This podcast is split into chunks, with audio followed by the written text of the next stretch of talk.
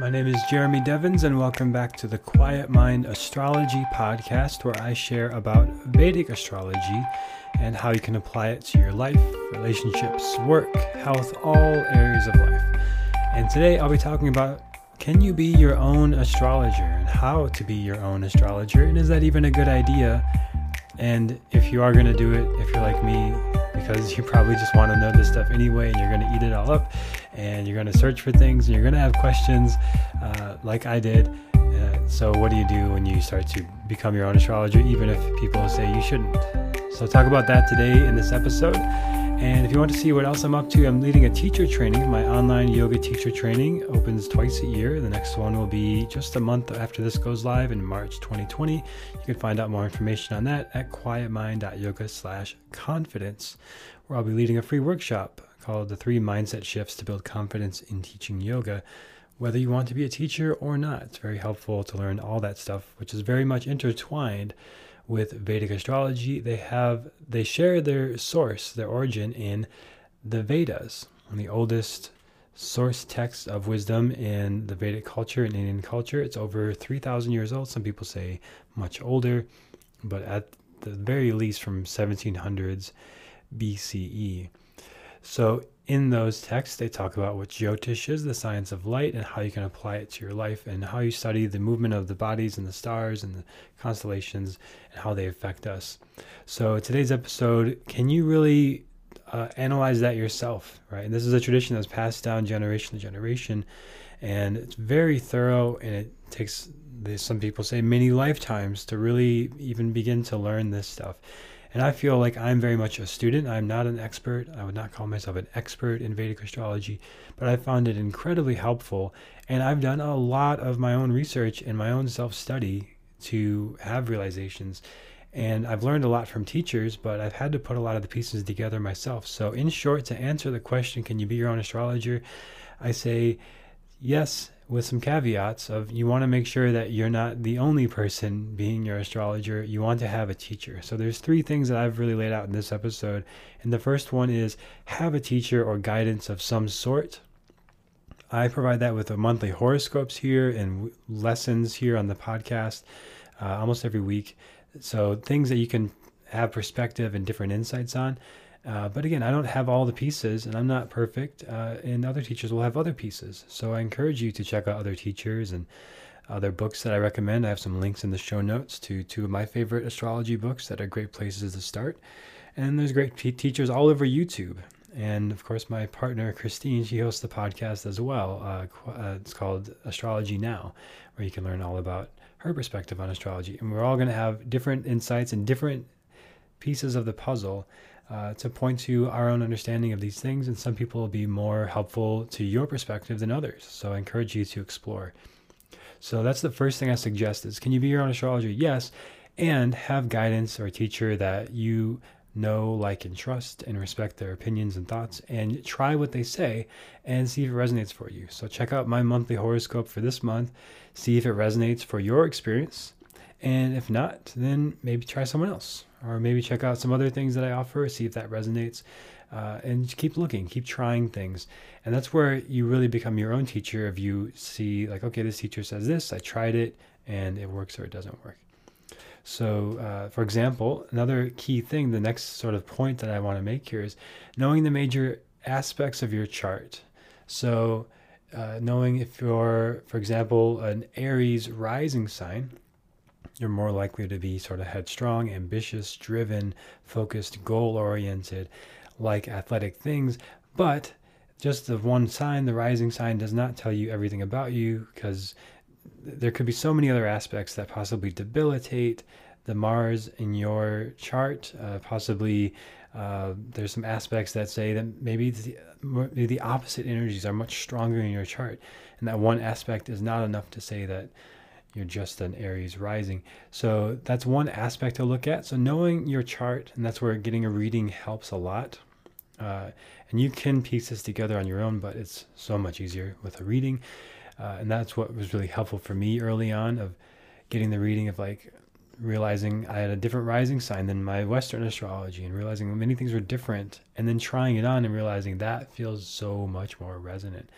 So knowing your rising sign, your moon sign, your sun sign, and any major aspects. If there's several planets in one sign, then that sign, knowing what's going on there. For example, I did a reading recently. Somebody, uh, I basically did a little assessment based on her rising sign. She said it did not feel resonant for her. I said, okay, well, let's look over here where you've got five planets in one sign, and let's see if this these the qualities of this sign are more resonant for you. And she said, absolutely on the mark, 100%. Right. So those are the kind of things you want to know in your own chart. And if you don't have your chart, you can get it at astrosage.com. I'm not affiliated with them. Uh, Cosmic Insights, uh, Parshar's Light is the more comprehensive app that you can use. So you just need to know your birth date, time, and place, and you can get your chart and see where the aspects are. So knowing those things helps you know what to look for when the transits are happening. For example, if you're uh, Cancer rising right now, as I'm posting this, uh, that means you have Capricorn in your seventh house of relationships, where Saturn is right now. So there's a strong emphasis on building security and stability and structure in relationships, maybe getting real serious in relationships right now. Right, so that's an example of you know your rising sign, so then you know how the transits affect you. And that's the next major point I want to make is following the major transits and retrogrades. So when you know your chart, then you know what to look for and you know how the transits and retrogrades and movements can all affect you. So, for example, with Saturn and Capricorn right now, that's going to affect uh, Cancer rising different than uh, Scorpio rising, right? So it's going to be a different place in your chart based on the houses, which I covered in the series on the houses, which you can check out in the archives. But knowing the major transits in general, uh, I cover all those things in the monthly horoscopes. But then when you know your major aspects of your chart, you know exactly where it will affect you because you know where Capricorn is on your chart. Uh, and then you say, okay, Saturn's coming into my second house I'm a Sagittarius rising, right? For example. So this is how you start to piece things together, and you know the retrogrades happening, right? Right now, Mercury is retrograde. Right? So you look where Mercury's retrograde in your chart, and then you look at that area of your life, and then you want to address those aspects even more specifically than just in general reviewing and revising things. So that's sort of the the biggest keys uh, of again. Number one is having a teacher or guidance of some sort and again, my monthly horoscopes are a way to provide that for free, but you can get regular readings with a teacher that you resonate with. Check out different teachers, find the ones that resonate with you. The second thing is knowing the major aspects of your chart. So, knowing if you're uh, Taurus rising, uh, Cancer moon, Scorpio sun, these sort of things. So, knowing your rising moon and sun sign, and then any major aspects or clusters of planets in your chart. You want to know those things. Those energies are going to be real dominant for you. And if there's a debilitation, that's not canceled out. Like if you have Mercury debilitated, right, you're going to have more communication issues than someone who isn't, or maybe more difficulty expressing your communication than someone who doesn't have Mercury debilitated, right? So knowing those things about yourself, those key things that you usually learn in a reading, uh, you'll definitely learn in a reading, uh, but you may pick up if you try to piece things together yourself.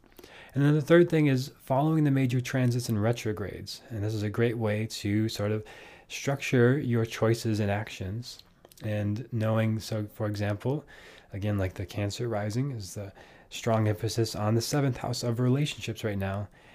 Uh, even though in the general mundane astrology, you know you wouldn't see that but you only see that because you know okay i'm a cancer rising so this is happening in my seventh house right? That sort of thing. So and then the fourth thing i'll add one more thing before we wrap up here is you could use an app uh, called align 27 and this is a helpful sort of this is one of the best apps that I've seen for astrology. I was really impressed with it. I used it a couple years ago or whatever it came out, and I wasn't super impressed with it. But I checked it out again recently and I was like, wow, this is really cool. And again, this is not a sponsorship. I'm not affiliated with them at all. I was just actually impressed with this app and realized it's a great resource if you want to sort of be your own astrologer. Because it'll give you mini readings that are very specific. And usually this is the issue with astrology apps is they just give you generalized things for one aspect of your chart. But this one addresses several aspects and it sees the aspects. So it looks at your heart a little more holistically, not to the extent that a, an astrologer would, but more so than any other app I've seen. Uh, I think there's a free version, there's a paid version, But Align 27 is a cool app you can get that will give you little mini readings and talk about transits and how they're specifically affecting you. So that's my quick overview of can you be your own astrologer? Yes, but you want some help and you don't want to just try to figure it all out as you go by yourself with no help. Right? And I hope these tips are helpful for you to kind of see what you can do to apply this stuff for yourself. And if you have any questions, you can always reach out to me, quietmind.yoga slash astrologies, where you can get my free guides, keep in touch with me. And I will be doing an astrology online training later in 2020. So if you're listening to this later, towards the fall of 2020, there will be something uh, coming out I'm working on right now that I'm really excited about. All right, so leave a review if you like this podcast, share with a friend, and look forward to sharing more with you on the next episode of Quiet Mind Astrology.